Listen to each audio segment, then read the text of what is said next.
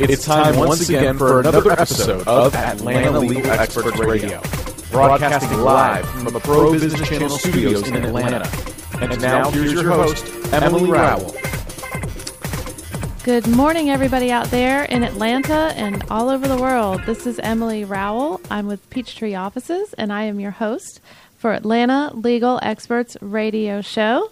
We have some great guests in the studio today. We are welcoming today Bloom Sugarman. Good morning. We've got Simon Bloom and Skip Sugarman today with us. How you guys doing? Doing fantastic. How are you, Emily? Great. Good great. morning, Emily. Good to see you. Good morning. And we have Amy Anderson with us from the Atlanta Association of Legal Administrators. Good morning. Good morning, Emily. Thank you so much for being here. And I have Rich Casanova with me. Serious? He's here in the studio? Man, I am so excited to hear this dude. Yeah. so, uh, yeah, you got a great lineup this morning. Lots of uh, energy. We have uh, our uh, social media gallery has been kicking off uh, some uh, pre show announcements uh, for this event. And uh, so I'm looking forward to this conversation. Like I, s- I s- I don't say this every week, but I do feel a little bit smarter after every one of the Atlanta Legal Expert Show. I could this close to being a lawyer. Yes or yes? Yes, absolutely. We got some nervous laughs over there. Yeah, I don't think so, dude. It's not quite that easy. Yeah. All right. No, you want to talk about your sponsors as we kick things off? Absolutely. And of course, we have Peachtree offices helping attorneys become established in the Atlanta area with virtual offices, meeting rooms, and reception services, and also full time offices. We also have 3A Law Practice Management helping you start and build your practice. And we have Atlanta's own John Marshall Law School. You can find their logo and link to their websites on atlantalegalexperts.com. So that's my spiel. All right. Well, well said. Yeah, we definitely thank those people. That's we're kind of like, um, uh, you know, PBS for the legal profession, especially for this show in this studio in Buckhead and the Atlanta for the Pro Business Channel, where uh, all of our shows are are uh, funded and made possible by these folks. So we definitely appreciate their uh, their help and their efforts. Yes, we do. We wouldn't be here if it wasn't for them. So I'm going to go a go ahead. Hello. Good morning. Hey. start over again. It's okay. It's just radio. Yeah. I'm going to go ahead and start with Skip. How are you doing this morning? I'm doing fine. Good, good. Thanks for having us. For nearly two decades, Skip Sugarman has worked closely with clients on sophisticated litigation matters at both state and federal levels. His practice includes traditional trust and estate cases, fiduciary litigation involving partnerships and small businesses, as well as employment cases. Skip is a Georgia State University School of Law graduate, and he joined Bloom Sugarman shortly after its inception and currently serves as the firm's managing partner.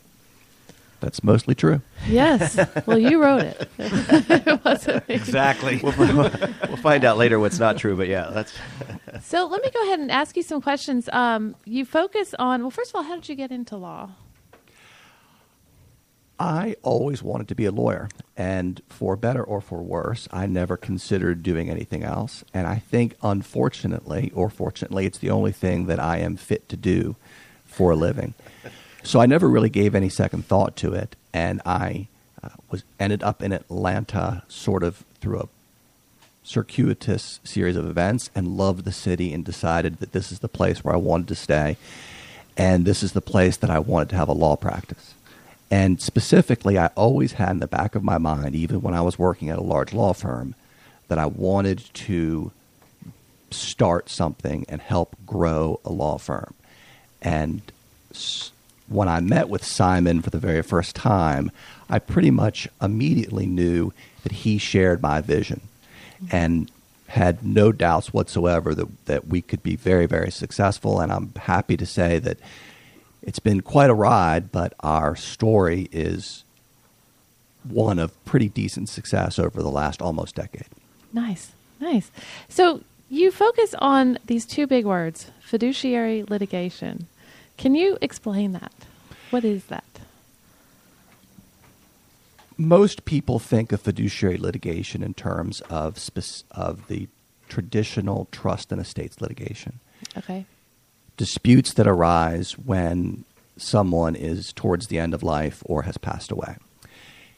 Fiduciary litigation also encompasses other types of cases, partnership disputes, because legally the same principles that apply to the administration of somebody's estate apply to a small business or partnership. So fiduciary litigation encompasses everything from traditional will contests all the way through partnership disputes. I have focused on that area of practice recently, recently, five, six years, mm-hmm. for a couple of reasons. One, there's a lot of that type of work out there. There's a lot of disputes involving families' wealth and assets at the time of death. It's very surprising when people think of wills and trusts and estates and that sort of litigation, they tend to think of super wealthy people, uh, the Anna Nicole Smiths of the world. But the- Emily Rowell's, yeah. I wish. these days the reality Sorry, is buddy. that's okay. Most people, when they pass away, pass away with relatively significant assets. And the thing that I have noticed, and I bring this up to clients all the time, is when you get towards the end of someone's life or after somebody passes, family members start to behave in ways that are totally inconsistent with the way they've been throughout their lives. It's surprising. It's shocking. It's shocking. And Mm-hmm. until I got into this line of practice, I really didn't understand the extent to, to which that How happens. So Mhm. there's a great need for this kind of service out there. And one of the things that I try to focus on in providing the service is to be very cognizant of the fact that these people are in a highly charged emotional situation. And my philosophy is to try to de escalate that and lead them to a good, rational result without unnecessarily expanding what's a very difficult time for them. You say it's very common. Obviously, you said that it's it's everywhere now. It's amazing to me the people who call uh, for advice on this. And I'm proud to say that I probably only take about one out of every five calls that I get because I often are counseling people not to escalate something and spend money, throw good money after bad, that sort of thing. That's good to hear. But I would say you know, three out of every five people who call me are working class people, people who uh, who who their family has lived frugally, invested well, and saved money, and then a sibling or really the most common situation is a second or third late in life spouse I has started to act inappropriately with the family's assets. But it's so, in terms of your question about how common it is, it really is most people um, find themselves in a situation where if their relatives don't behave themselves, they can find themselves in a trust and estates dispute, which, as I said, used to be something that only happened with the very wealthy. Now, tell me, um, what are some things that people can do to help protect their trusts and estates? So, two things really. And one point is almost universally misunderstood in the lay community. Everybody thinks that they need to have a will, and you do. You need to have a will. Mm-hmm. And you also need to have other basic estate planning documents like an advance directive for your health care and a power of attorney in case you are incapacitated and unable to, unable to make your own decisions. But the vast majority of people's assets today pass outside of probate. Your will only controls your probate estate. Your will only controls those assets that do not pass beside outside of the probate process through payable on death accounts, beneficiary forms, that sort of thing. So when people pass away, they typically have number one, real estate, their home. Mm-hmm. Number two, they have some sort of retirement savings, 401k or an, I- or an IRA. And they often have life insurance. And that constitutes the vast majority of people's assets at death. None of those assets pass through the, pass through the probate process. Really? So your will is completely irrelevant to the three major categories of assets that most people have at death. So to answer your question, the first thing is make sure you have engaged in very careful non-probate planning. Update your life insurance beneficiaries, uh, beneficiary forms. Update the beneficiary forms for your payable on death accounts, for your retirement accounts, and that sort of thing. And make sure your house is titled uh, with whoever your significant other is or whoever you want to have your house at death as a joint tenant with the right of survivorship. That allows those assets to pass immediately and without probate. But that's also where most people get into trouble. People who are careful about their estate planning know to update their will when they have a major life event. They're married, divorced, they have a child. Mm-hmm. People very often forget to do the same thing with life insurance beneficiary forms and the beneficiary forms for their retirement accounts. 401ks and stuff. So there are a lot of ex spouses out there listed as beneficiaries Yes. on life insurance policies. I was going to ask you about that because that's what I've heard several times, and then I was in the life insurance business for three years, and that I've heard I heard tons of stories about that. And with life insurance, you have to be the one that's proactive about it. A good estate planning lawyer will contact you to update a lot of your planning periodically. But you know, people that sell life insurance typically don't do that. They figure they've done their service once they've provided you with a good policy, mm-hmm. and they tend not to be focused on succession planning down the mm-hmm. road. You work with financial planners, I'm sure. I do. I do. I most of my referrals come from estate planners and financial planners. Mm-hmm. And it's interesting to me these days. I've sort of seen a shift in that where more of these disputes are being funneled through financial advisors. So, for better or worse, when people get into trouble, they seem to be calling their financial advisor and their stockbroker for advice. And um, you know, hopefully they'll lead them to the right person. So you, I'm guessing you really do. Um, or let me just ask you: Do you like do annual reviews, um, or how often do you meet with your clients? Are they long-term clients? That's what I'm guessing. Hearing what you do. So it's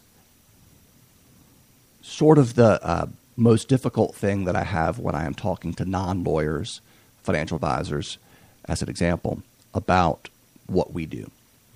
We, our whole firm, not just me, is litigation only. We don't do any corporate work, and, and I don't do any actual estate planning. So I don't draft wills, I don't draft those instruments that I was mentioning before. I come into the picture only when there is some sort of dispute or potential dispute. As I tell my clients often, nobody ever comes to see me when they're in a good place. Yeah, that's not good. It's usually when the uh, feces has hit the fan. if they're sitting in our conference room, something has gone wrong. So I don't really have a lot of clients in my fiduciary practice that are repeat clients. They're one off clients. Okay. And the matters that they are engaged in typically are the most important thing going on in their life at the time. Mom has passed away, dad got remarried, stepmom is spending all the money, stepmom has forced dad to redo his will, cutting the kids out of the estate, that sort of thing. And so, although they're only one off relationships for the most part, I am very aware of the importance that these types of cases play in their Sure. lives. You're a firefighter, putting Yes. out fires. Yes. Sounds familiar. so tell me um, more about your clients. Do you represent corporations or individuals or? For my Mix. fiduciary practice, it is almost all individuals. Okay. And those could be people, the situations I've mentioned before, where there is a late in life dispute over assets. They could also be someone who is the beneficiary of a trust that is currently being administered, and the party thinks it's being poorly administered.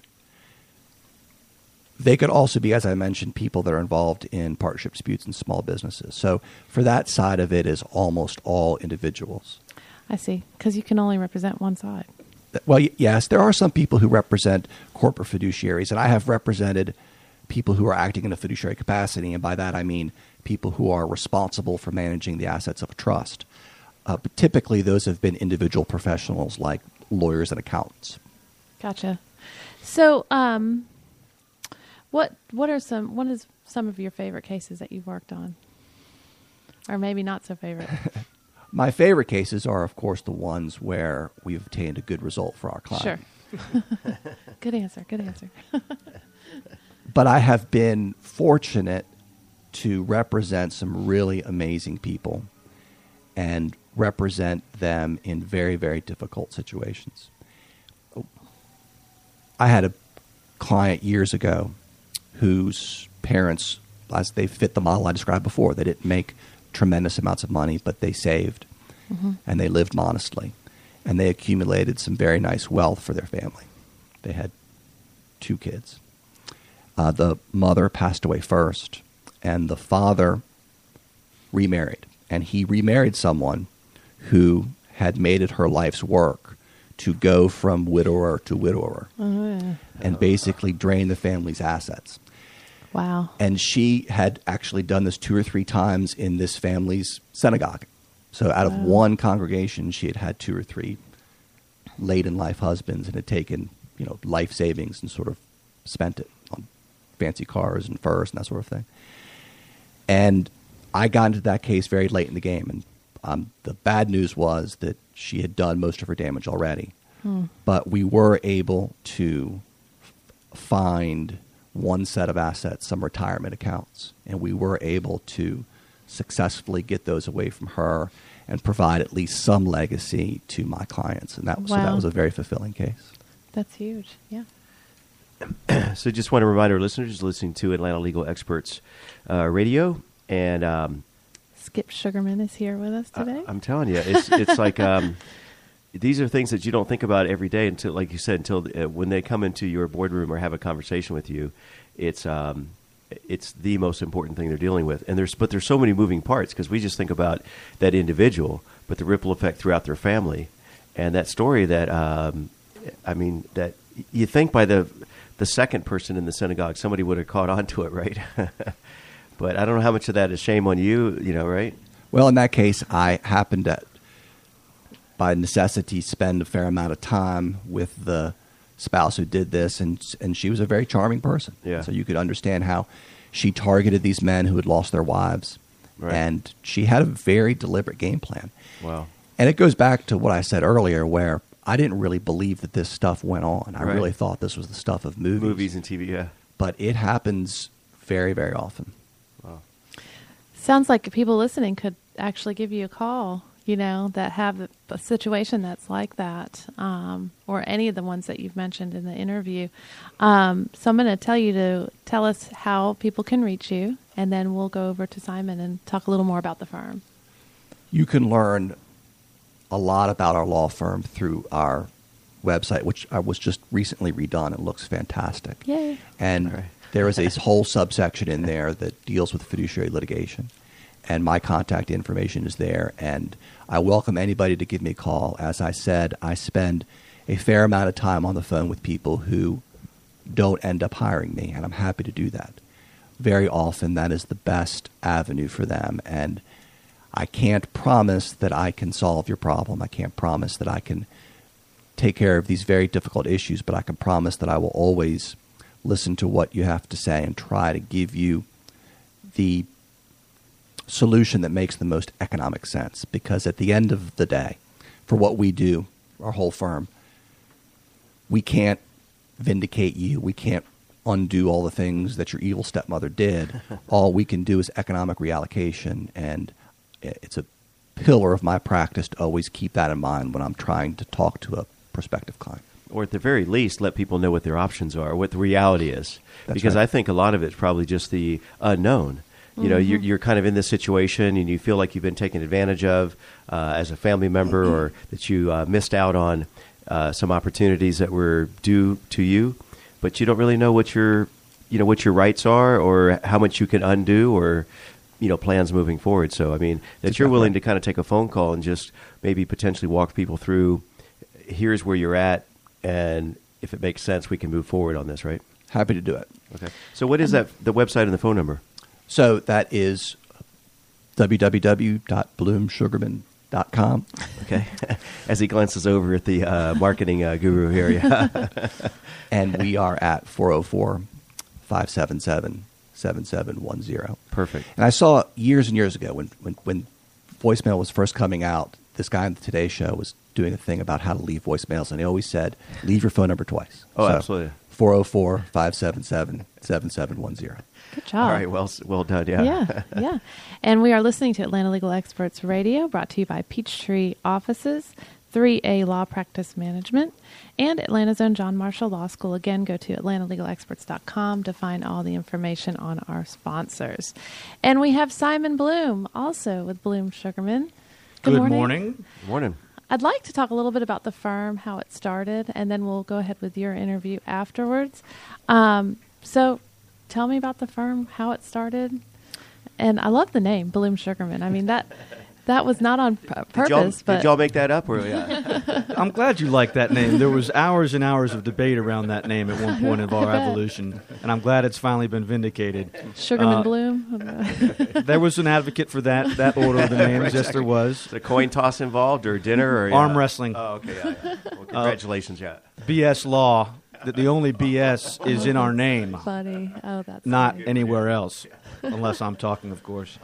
Um, well, thank you guys. Thanks so much for having us. Uh, it's hard to follow my partner. He, he is an expert on the on the subject matter, and uh, I'm very proud of him and what he's been able to accomplish. We we started the firm um, in 2007. I was a partner at a large law firm in town, and was very heavily involved in real estate disputes and litigating and trying cases in the real estate space. Obviously, Atlanta is a real estate town and will be forever. And so there's always no shortage of real estate disputes and folks with money that have to fight those disputes, which is important. I decided that it was time to take that show on the road, and I got uh, uh, an associate of mine and our secretary at the time, and we went out and got some office space in the Equitable Building. F- favorably, most of my clients went with us, and we started the firm on a Wednesday, and by Thursday I was up and running, billing time, and handling depositions and going wow. to court. Fantastic. It was a great deal eh, a- attributed to our firm administrator at the time, eh, who was able to get the firm up and running so quickly and seamlessly. And I didn't, I didn't miss a beat, and we were cash flow positive in a couple of months, and we we Well, never looked back. We need to talk to you after the show. Yeah, how'd you make that happen? well, it was not. or during the show, that'll really be a help for the people listening. It was folks like Amy and Brent that make that happen. Uh, Uh-huh. I had absolutely nothing to do with it. I just kept my head down and kept trying to develop business and, and go out and win cases for our clients. And that was the the fortuitous circumstance that came next was the real estate crash. And so we went from two lawyers to ten lawyers in about two years because all of my clients that were in the building and developing industry who hired us for more vanilla real estate disputes were now being sued by their banks oh. for hmm. tens of millions of dollars. And they needed a warrior to save their business, but to save their house and to save their car and to So it save was a their good college time for funds. you. It was a good time for us. Our our business is very market inelastic. It, it, as long as people have money and want to fight, they're gonna we're gonna have something to do, and so that happens when times are good, and it happens when times are bad. Uh, we are what I like to think of as a, an elite Navy SEAL team of trial lawyers that can jump out of helicopters in almost any kind of case and take care of business, and that's what we've been doing for eight years and Skip joined you when? At the end of 2007. So in the first eight or nine months of our existence, we were fortunate enough. It was like a Hanukkah Christmas present for Skip to come. he was wrapped under the tree. We opened it up, and seven years later, here's here's the managing partner of the firm. And and just as successful, if not more, since. Absolutely, it's been a it's been an amazing evolution. That real estate downturn was a catapult for our success. We were the premier firm in town handling debtor work for developers and builders. We litigated and resolved over 1.1 billion dollars of personally guaranteed debt. Wow. That, that's someone's name signed on the bottom line promising to pay back a 5, 10, 15, 20 million dollar loan. And we litigated those cases nonstop for 5 years. We resolved Wow. all 1.1 billion. Wow, that's crazy. And the you know the it affected everybody either in a negative or a positive way. But I feel like every time I tell or I hear a story about what happened in 2008 to somebody, it it always ended up changing their life, but for the better. Like at first it was terrible, but then they ended up doing something great instead. It actually did the same for me. Yeah, um, I'd probably in the in the same category as well. I heard something recently that said uh, change is good. You first. Yeah. Well, I'm going to go ahead and read, uh, Simon, your bio for you. Um, with a unique focus on the real estate industry, as he's described, Simon provides advisory, counsel, and litigation support to builders, developers, property owners, and brokers throughout Atlanta and the U.S. Especially his his experience hmm, includes legal challenges involving eminent domain, zoning, and land use issues, contract disputes, partnership disputes, and IP litigation. He is a graduate of University of Virginia where he earned both his BA and JD. Simon is very active in the community, having served in leadership roles in the Boys and Girls Club of Metro Atlanta, where he's been active for nearly 20 years, and the Marcus Autism Center. He has twice been appointed by Governor Sonny Perdue to the Governor's Commission on Public Service and Vol- Volunteerism, and he just completed his term as chairman of the State Board of the Department of Community Affairs. Wow. All true. Yes, that's good. Unlike your colleague, yeah. All true. Mostly true. All mostly, I like that one. Mostly true. That's right. So, um, tell me how you got into law when you first started. I was a budding country music singer, and that didn't work out for various reasons, and decided that the only other thing that I could do would be to try cases. Um, actually, my great grandfather was a lawyer. He went to the University of Michigan Law School in 1904. Wow. and uh, they be- my parents and grandparents begged me not to be a lawyer. They begged me to do So you did almost anything else I could conceive of.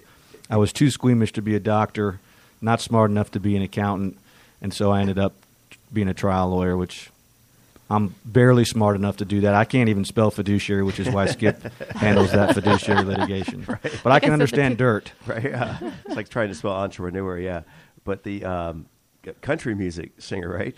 Absolutely. So you're going to revisit that career. Uh, A- a- You've every got a morning, microphone in front of you. Every morning, you tell me what you want to hear, and I'll give it to you right now. The listeners will really wake up to some Johnny Cash. well, we'll see if we have time later. Yeah.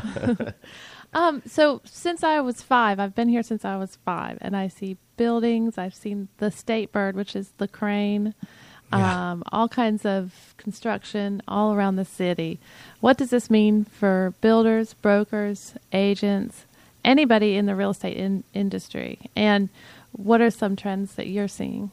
Well, it's hard to believe that it was just seven years ago when we had the, the, the crash, and let's not undersell it. It was, in fact, a crash. And like I said earlier, a town like Atlanta that is so dependent on the building industry and the development business and the transactions that go along with it suffered uh, immensely, and the reverberations made their way out to every everyone that you can imagine. Uh, and and this town has rebounded, and I can proudly I had nothing to do with it, I assure you, but I can proudly declare that we we have rebounded as a town. Uh, we, our clients are are back building houses and selling them like hotcake hotcakes, both in town and outside of the perimeter Fantastic. and that generates a lot of economic development, a substantial amount of new jobs. The money that's being infused into that sector of this market has been amazing. I fear that it may be a little bit uh, outkicking our coverage, and that as a result, we are going to see a correction of some sort. I don't think it will be anything on the scale of of the catastrophe that we saw in 2008. There were, it was just a perfect storm. But I do I do see that there was so much cash sitting on the sidelines for those five years, and it's now been put to work in all the buildings that you're seeing, all the houses that are popping up, and that's been great. Um, but but what I'm seeing is some of the same signs that we saw that led to all the litigation for the five years between 08 and 13. Uh-huh. And that's and so your question is what what are the trends? When when people are blowing and going as fast as they are right now, people make mistakes. Mm-hmm. And when mistakes get made in real estate transactions, it creates work for me. I think they're they they were excited to come out of the, the the crash, and so it's like they almost went, like you said, above and beyond because they're just like, wow, we can build again, yay, you know. And so they maybe have went a little too far, and so may just take us back a little bit. But you're saying that not definitely like the crash. No, no, and you have to look at some of the fundamentals. And I'm by no means an expert in in economic projections or, or prophecies, but I can tell you that with the population growth in this in the Metro Atlanta area, and with the infusion and addition of more jobs and economic development, which I was so fortunate to have uh, witnessed firsthand at the Department of Community Affairs on how economic development really has been working and working for the state of Georgia as you see that population growth and increased economic development and job creation, the necessary result of that chicken egg debate is real estate development. More malls, more buildings, more houses, more transactions. As long as we are careful in those transactions, there won't be the kinds of disputes and fallout that we had in 10, 11, and 12. So that's really the issue. Once again, just want to remind our listeners you're listening to Atlanta Legal Experts uh, Radio. Uh, Rich Casanova here, and just a um, quick kind of follow up question. Yeah, I'm no expert by any means in that arena as well, but just from the perception is that um, I mean, we, I think the consensus is attributing the crash to, in addition to the the cycle and the overbuilding, but uh, there was a lot of uh, questionable deals and people being greedy, and you know, um in, in the um, real estate and finance industry. But do you are, are you hinting at um, not a crash but a correction in the future on the horizon based on probably what overbuilding because we do get kind of aggressive or you know greedy it's because it's human nature you know if people are writing you checks you're going to build more more stuff right I, I think you're right, Rich. I think that what you've seen is we did learn some lessons from the 2008 crash, and the banks have gotten more responsible. The regulatory agencies have gotten more responsible. L- lending has tightened. which it should be right Absolutely, Absolutely, yeah. It, it was absolutely a part of the crash. It was, was the regulations and, and greed all the way Yeah, around. right, right. Every, nobody's Everybody. insulated from that. I agree. But what you've got now is a lot of money coming from off the sidelines, going back into the game. And if you can get a loan and you can get the equity to develop a fifty tow- a fifty story tower, you're going to do oh, it. oh yeah and then let the chip and let the chips fall where they may after that. deal with it later. You know, Exactly. That's just you know, unfortunately, part of human nature. On a different topic, um, you mentioned about eminent uh, uh, eminent domain and uh, IP litigation. Any stories come to mind, or I'm kind of intrigued by both of those uh, areas of specialty. Absolutely. Eminent eminent domain op- for, for all of our listeners is obviously or not so obviously the process by which a public agency or an entity cloaked with eminent domain power takes your property takes part of your parking lot takes your house takes your, the family farm. Now they have to pay you for it. Right. the, the, the state or the county or the agency has to pay you for it. Uh, but it is the process by which they take property and use it for supposedly a public purpose so the the classic example is they, they need to run transmission lines through your farm and they take a 150 foot swath goes right through the middle of your farm and they have to pay you for that. And the, one of the, there are two debates: do they really need the transmission lines? Right. That's the public necessity issue. And the second issue is how much is that dirt worth? And and so those are the things that we litigate. So my favorite case is it was in Jacksonville, Florida. We went and tried a case in Jacksonville, the, the, the Jacksonville Port Authority. And if you're familiar with Jacksonville, the, the river runs right through the middle of it, and it is a major part of the commercial center of Jacksonville. Well, the, my client owned a 100 acre piece of property on the river with phenomenal access. Wow. And it's all industrial. So, you know, that if you've ever seen pictures of the Jacksonville Jaguar Stadium, it's right on the river. Yeah, for the shipping and all that. yeah. Exactly. They've got container terminals, cruise ship terminals. It's all industrial. And th- my guy was going to build a coal terminal on the 100 acres, and he was going to bring in the big boats full of coal, unload, store, and there was rail on the property, and Wow. the trains would come in, take the coal, take them out. It was awesome. Perfect. Yeah. Well, so the, so thought the the port authority because they decided that they ought to do the same exact thing. So what they did was they decided to take the hundred acres through the process of eminent domain. They condemned it, and we found in discovery the process by which you exchange documents in a piece of litigation a memor- memorandum of understanding, an MOU, that the Port Authority had with our competing coal company, Drummond Coal. Wow. So the, the deal was the Port Authority was going to steal it from my guy Right. and then lease it to our competitor. I'm not making this up. And they said they condemned it. And they I mean, did. h- How, do you base it condemned and then you're going to use, it? Yeah. Well, don't don't misunderstand the, the word Condemned. condemned. The con- condemned is not when you put boards on the door. That's a different kind of condemning. Right, but I, I, the perception is it's like uh, there's something foul about that. No, property. no, no, Okay. no. Condemnation in this context oh, okay. is just taking a piece of oh, property. okay. Oh. When you've got a health code condemnation, that's what I that's when thinking, yeah. the property is no good or flooded Right. or full of mold and you knock it down. This is just taking a piece of property, and in this case, it was taking it from a, one coal company and leasing it to another coal company. We fought that case for two weeks in Jacksonville. We had a retiring judge who decided that the local guys were would ought to prevail, and the guy that owned the dirt, my client, wouldn't. So we lost. Wow. Believe it or not, I know I've lost a case. All those out there, if you ain't losing, you ain't trying enough of them. Uh, but we did lose, and ultimately justice was served because the rest of that, like I told you, the rest of that case is how much did the did the port authority have to pay for the dirt? Yeah. and that went to a jury. and the jury didn't like it, and they said you've got to pay seventy five million dollars Wow. for that piece of dirt, and the port authority said we don't want it that badly, and so ultimately they didn't Oh, take wow. the So dirt. It did work out. It did work out, and the port authority had to pay my client's attorney's fees. I would have taken the seventy-five million, but I don't know. I just So that was a fun case. That was that was I didn't know in the dirt, so you know, nobody asked me. Uh, it, it was a, it was an easy call. It, that was the, the the fun part of that case was of course um, being on the Hannity and Colmes show, which was Hannity and Oh, Colmes back fantastic. there. okay, yeah, yeah. Because if you remember, that was back in the times where the eminent domain issue was incredibly hot, and the Supreme Court had spoken on it. It just seemed like they were overstretching their bounds, right? I mean, because who can question? You can't really. Uh, the old adage, "Fight City Hall," right? I mean, once they put their hands on it, um, so be it. I'm the guy you call when you want to fight Okay. City Hall. All right, nice. That's basically that what should I be do. part of your. Hey, that's, on your your- website. That should be on your website. Yeah. Brent, let's let's put that on the site. I'm the guy that call you call when you want to fight Ci- City, Hall. It even rhymes. Yeah. Okay, let me, hold He on. I'm going to get that. that, I'm going to register that just a second. Let's add that to let's add that to my singing uh, list, the set list for later. That sounds like You a country requests? song. Yeah. So you're you were we're not really talking about zoning, but let's get into the zoning. I know that that can be challenging when you're doing like a commercial project or um, building a house. Um, how do you help builders and devel- developers navigate those issues?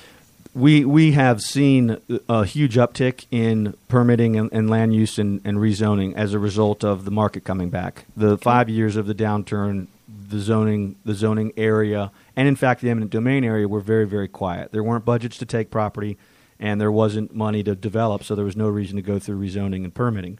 But I'm a huge believer in one who one gets to do with one's property what one wants and that bumps up against city, county, and state regulations that limit that which one can do with their property, and that's where you get rezoning and permitting and land use regulations. So what we do is assist mostly developers and builders in taking a piece of property that they see as one thing and wanting to develop something else on there and requiring a change in the zoning designation, a change in the, the classification for the property. And we go through that administrative process uh, with cities and counties around the state and, and in fact around the southeast. That process is mostly administrative. There are usually hearings and there are usually three or four main constituents that you need to deal with. One is the neighbors every piece of dirt has neighbors, whether the neighbor's one mile away or 10 feet away, and they are going to have a voice in what you put on your piece of property, for better or for worse. The second, of course, is the staff within the city or county in the planning department that's responsible for evaluating what you want to do and make a recommendation. And the third is either the city council, if it's a city, or the county commissioners, if it's a county. And then you, the property owner, is really the fourth. And so what we do is to help to navigate around those different constituencies to facilitate the approval of whatever the rezoning or variance that you're trying to get.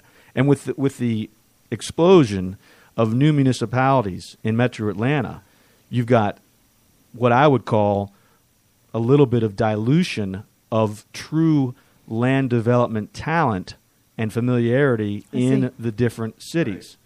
Because this is not something that's necessarily intuitive that you learn in sixth grade civics class. Sure. So we've had to develop relationships with more and more cities and counties and their departments as, as this has moved forward. Every time another city pops know, up, yeah. Since Sandy Spring kind of started, that was but that was about 25 years in the making, though, right? And then it just uh, the floodgates open. Yes or yes? yeah, absolutely. That's a lot well, the, to do for the for your clients. Just think about it. The state of Georgia has 159 counties. Every county has its own county commission. It has its own sheriff. It has its own planning department. And now we've got several hundred cities. And with the advent of every one of these cities, you've got another police department, you've got another planning department, another zoning administrator, another mayor, All the facilities, yeah. eh, eh, which makes for much more complication when trying to get things done. and a lot more people that you have to deal with. A lot more people. Uh, let me just ask this. Oh, did you have a question? I was just wondering about Buckhead, the uh, to become a city. I've heard uh, um, for quite some time that's likely not to happen. Uh, I don't know if you have any thoughts on that or perspective, but um, from my understanding is is that it generates forty percent of all the tax revenue for the city of Atlanta. If if Buckhead were to become a city, virtually flip of a switch overnight, all all that you know, Atlanta would. I mean, it sounds crazy, but um, but when I heard the the uh, presentation on that, it's like literally Atlanta will become bankrupt overnight. One of the major cities in the entire country. Yeah, th- that's that is a very ticklish and difficult Yeah. situation, and and I I frankly think that the time for developing more and more independent municipalities is done, Oh, and and, and I, I think that's and as you may or may not know, that really goes through the state legislature where that has to happen. Right. But I think that we have a responsibility to look beyond our own neighborhood. Right. And so if our tax dollars are going to benefit other people in the in the city, Yeah. that's okay. Yeah, yeah, I agree. You know that I, I, I'm I'm a single guy with no kids, and I pay an awful lot in property taxes. My business pays a lot in in, in uh, ad valorem and business license taxes. I'm not using any of the schools, Right. but I feel like that's somewhat of my civic duty to be able to put money into those into the public sector for that. So I, I would I would not like to see Buckhead become its own city for those kinds of reasons. Yeah, I think most people are on that same page. Yeah. Speaking of Buckhead, where are you located? Our offices are in a wonderfully restored old building in the Virginia Highlands on Okay. Ponce. Okay. Outside of Right, right outside of the Virginia Highlands on Ponce and about the corner of Ponce and North Highland, Close to any of those taverns there, or um, walking distance. nice. And you you mentioned Jacksonville, Florida. You represent people all over the country. We've been fortunate enough to be brought into cases in all corners. I tried a case in Las Vegas about two years ago. Had a case in San Francisco a year ago. We we just tr- tried a case against a company in Israel. So we've been, Oh, wow. like I said, SEAL Team Seven. Right, nice. we jump out of the helicopter, whatever town we need to, and we go to Cracks work. Me up. That's a great visual. Yeah. Well, you did a great job representing your firm. I would hope you would, yeah, yeah. I concur. Yeah. which is expected. Um, if you'll just remind our listeners how they can reach you. Yeah, the easiest way, as Skip said, is go to the website, which is www. Are you supposed to say that anymore? www. Everybody knows that. it Either sounds way. kind of southern. It depends on how you say it. Triple W. dub, Yeah, there you go. Nice. bloomsugarman.com, and the phone number is 404 577 7710.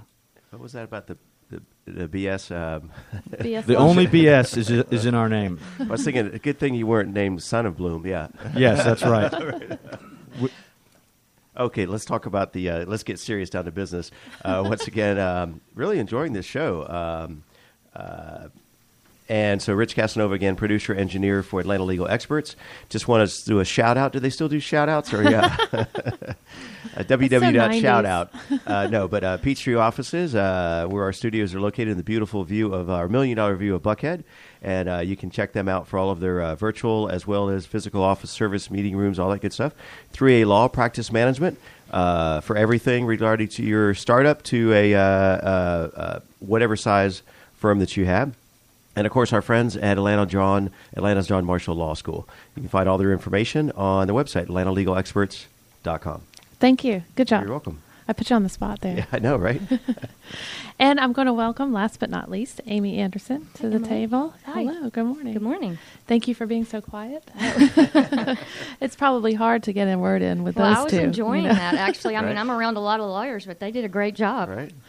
So Amy actually began. She is she's with she's representing the Atlanta Association of Legal Administrators, and she began her legal career in '94 at Greenebaum Doll. Did I say that right? Yes. and McDonald PLLC in Louisville, Kentucky. She has served as the human resources director of her current firm, Constangy Brooks Smith and Prophete Right. LLC, Yes. or LLP, sorry, since 2002. Wow, I passed. Her role at Constangy It's it, affords I'm- her the it's so hard to say. I know it's usually, it, it's Constangy, Um, and, and we kind of are known as the Constangy firm in many in many arenas. But I know it's hard to say, so I thought I'd just let you know there. All right. Thank you. Constangy affords her the opportunity to interact regularly with employees of all levels in different parts of the country, which she thoroughly enjoys. An active member of the AALA, the Atlanta Association of Legal Administrators, now for over 12 years, Amy appreciates and values all that the organization has to offer in terms of education and networking opportunities. Amy is a native of Memphis, Tennessee, and is a mother of two children. Meredith is attending the University of Alabama, and John David, a freshman in high school. In her spare time, Amy enjoys watching college sports, cooking, traveling, and reading. Yep. Awesome. Thank you for being here I'm happy morning. to be here. So let's talk. First of all, how did you get into the Atlanta Association of Legal Administrators? Well, it is um, it is the known organization for people who do what we do, what Brent and I do, and what um, the people who work at Bloom Sugarman do. Um, it's been around for 45 years, um, has nearly 10,000 members worldwide, representing 30 countries. Um, and we, the members, are involved in the day to day business of managing law firms. So when Skip and Simon talk about being able to start their firm and be up and running in three or four days, that's because of the administrators that are working there. And so it makes my heart smile when I hear them say that because that's what that's what I strive for every day is to make our lawyers feel the same way that all they have to do is worry about practicing law. So um, it's it's a, a very well known organization in that regard. So it's the power behind the throne. Yes, exactly. the quiet power behind the throne.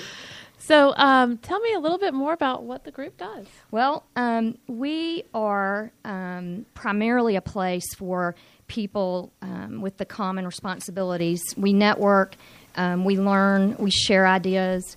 Uh, we also promote best practices. Um, ALA also offers a certification program, and um, it sponsors a lot of educational programs. In fact, in the next few months, we'll have programs on topics like what law firms need to know when they're leasing new space, um, how to choose the right professional liability insurance, how to have the difficult conversations with attorneys and staff who might not be meeting expectations, and how to create a positive environment for um, the LGBT employees. Um, another thing we do is promote the business of our business partners, and that um, is is a really fun part of our, our, of what the organization does. Our business partners are vendors that are both nationwide and local. They support our chapter. They support law firms. They provide services, and um, it's it's a really wonderful partnership that the organization has with these vendors. Um, in fact, this in November we're having an event just with the business partners at Top Golf here in Atlanta to really just thank them for everything they do for us and um, I think they would, if they were here, tell you they get a lot from the from the organization as well. Mm-hmm. Um, and then finally, what we do is we have fun. I mean, uh, we go to a lot of these events, and Brent over here in the corner can tell you we we have a good time. I mean, it is not a boring organization. These are people who um, have big personalities and lots in their heads. So you know, we make a good time out of it. I, you know, I hear a lot that you know sometimes as a legal administrator in a big firm or even in a small firm, you cannot feel like you're su- being supported a lot. Correct. You could just kind of have the whole world on your shoulders because everything's on you. Right, As far as the whole administrative side, but you could feel completely alone at the same time. So it's Right. what the organization does, like help support. Yes, the people. um, I'm fortunate. I'm in a larger firm, so we do have an HR function, an IT function, a marketing function, and of course the whole accounting side. But many of the people in ALA do not have. Um, those separate departments, they wear all of those hats. So um, it is particularly helpful for the administrators who shoulder all of that on their own um, because people in ALA are collaborative. I mean, they share ideas in a way that um, I, I would not have guessed that they would. Um, it's it's amazing, really. And how can you actually become a member if somebody wanted to do that? Well, um, you can go to our website and co- contact any of us, the board members. We would be more than happy to welcome you to one of our chapter meetings, show you around, um, give you any information that you want. Um, we are very welcoming. We welcome anybody in the legal community who thinks that they could benefit from being part of the group. And tell me, um, so what benefits would they get from the organization? Well, I think that primarily what we do is provi- provide a place to share ideas and find out how other firms are handling issues that all of us deal with on a daily basis. In my firm, uh, what happened to me most recently was um, we noticed that a lot of the incoming women into our firm want to know how we're handling maternity and family leave. So that was something that we wanted to look at and see how can we make it better. What are other firms doing? Um, I went to ALA. It provided me the forum that I needed to see what's happening out there. You know, what's what's the trend? And with that information, I went to my executive committee, and it helped me to revise our policies. So, what is your role exactly with the I association? Am, I am the director of communications, so uh, I'm learning as I go. But primarily, what I do is try to promote the organization through social media, uh, through shows like this, um, because we really feel like the more that we have, uh, you know, in, the more people we have in the organization, um, the better we are. I mean, we are going to have strength in having diverse members and people from every field in the legal community to bring ideas to the table. So your chairman knows that it can most that it can cost money and time for employees to join this group. So what is what is the chairman going to see um, the benefits to the firm of having people involved in the ALA? Well, our chairman Neil Wasser is uh, very supportive of our um, membership in ALA, and I say our because there are several members at my firm who are um, involved. Um, he said many times that he does not think law firms will be successful successful operating in a vacuum. So he encourages us to be very collaborative. Um, and we engage with our peers. We bring back ideas that help make the firm run more efficiently. Um, it increases the firm's visibility because we're out there and we're we're visible. Um, we make sure that we have the technologies and benefits that allow us to be competitive in the legal mar- marketplace in Atlanta and um, all of these things help help us drive a healthy bottom line. I love that. All right, Rich Casanova once again listening to Atlanta Legal Experts radio show, and um, you're listening to uh, some professionals as well as uh, folks uh, here in the studio. But quick, just follow up question: You mentioned there's 10,000 members around the uh, world. Yes. In 30 countries, you ever get to any of those other 30 countries? No, or, I haven't. I haven't been able to go there yet. I, maybe I should come up with a strategy I that the communications director needs to travel. Yeah, yeah, you need to uh, have you an have to event in communicate Australia. Right. all Yeah, over the world. Right. But um, uh, what? How many folks here in Atlanta? We have about 230 members here in Atlanta, and we represent Great. about 170 law firms. So a lot, you know, a lot of different perspectives are involved. Well, that's actually kind of my question is getting to when you represent that many law firms. Obviously, like any other business, they're competitive. But where do you draw the line in kind of collaboration versus being competitors? And you know, uh, kind of sharing information, which can further along, you know, help them along, as opposed to like trade secrets. Right. Um, and, you know, coming into this 13 years ago, I kind of wondered that because I thought, how do people really, really be honest with each other if they're competing? Um, and what I've realized is people in ALA are very collaborative. Um, they realize we're all in the same boat, we're all rowing in the same direction, um, and that by sharing ideas and best practices and discussing our challenges, that in the end we're all working toward a healthy legal environment which benefits us all. It's that old saying, if you look good, I look good. And I really as I've grown in my profession, I do that is such a truism that, you know, the more everybody shines, that we all shine together. Um, and for, for my firm in particular, it's been a benefit. Um, all of those the the functional directors are members of ALA, and this year alone, um, we've opened three new offices. Um, we've brought in more than 35 attorneys and grown our support staff by 20 percent. Um, had I not had the collaborative efforts that are given to me by the AALA, you know, I might not have been on top of my game in that time. I mean, we run a pretty lean staff, and I don't have 15 people in HR that I can draw upon to onboard all these people and whatnot. So um, I think that, you know, we were able to handle that fast paced change at our firm because of the support we get from the group. That's fantastic. Right. Yeah. So tell me, if somebody again is listening and they want to become a member, how would they find out about you? What's Please, the website? yes. Um, the website is myaala.com. Um, on there is, you know, definitely a contact button. But if, if somebody wants to call me directly, I'm happy to have the phone call and tell you a little bit more about the organization. And could either of you speak a little bit towards the organization to just say how it's supported your firm? So, Brent has been Skip working. w- this- talking. Skip. Yeah. Remember, no comment is not an option yet. Brent started working with the group shortly after he started working with us. And most of the innovative ideas, and processes, and that sort of thing that we have instituted uh, since Brent has been running our law firm, I think have had some sort of connection with the organization. Wow. And he goes to regular meetings and goes to a national convention every year, and we always see some benefit from the administration side. Simon mentioned, or Emily mentioned, that I'm the firm's managing partner. And with Brent and the support that he has, it's a very, very easy job because they really do take care of everything. And what Amy said is 100% true. We can't do what we do without the infrastructure behind us. Sure. And every minute that we spend having to deal with something that's not the practice of law is a loss of revenue. Yeah, yeah. And so the way that this organization trains and empowers administrators to help the business of a law firm is, is very good and very positive.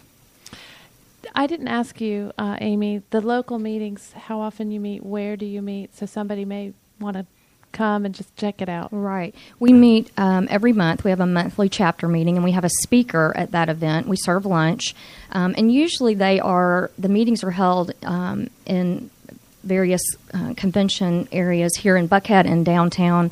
Um, we don't usually the farthest north we go is the Cobb Galleria area. Um, and so they're they're easy to get to uh, compared to where most of the law firms are located. Yeah. And all that information is on yes. your website. Yes. Yes. And and people are anybody's invited to join us at a chapter meeting at any time. Well, feel free to send me an invite for the Top Golf event. okay. All right. So, um, uh, any uh, closing comments here? We're just about uh, a couple minutes left. Uh, maybe just real quick um, around the table, I'd like to find out what do you all do when you're not uh, wearing your lawyer hat?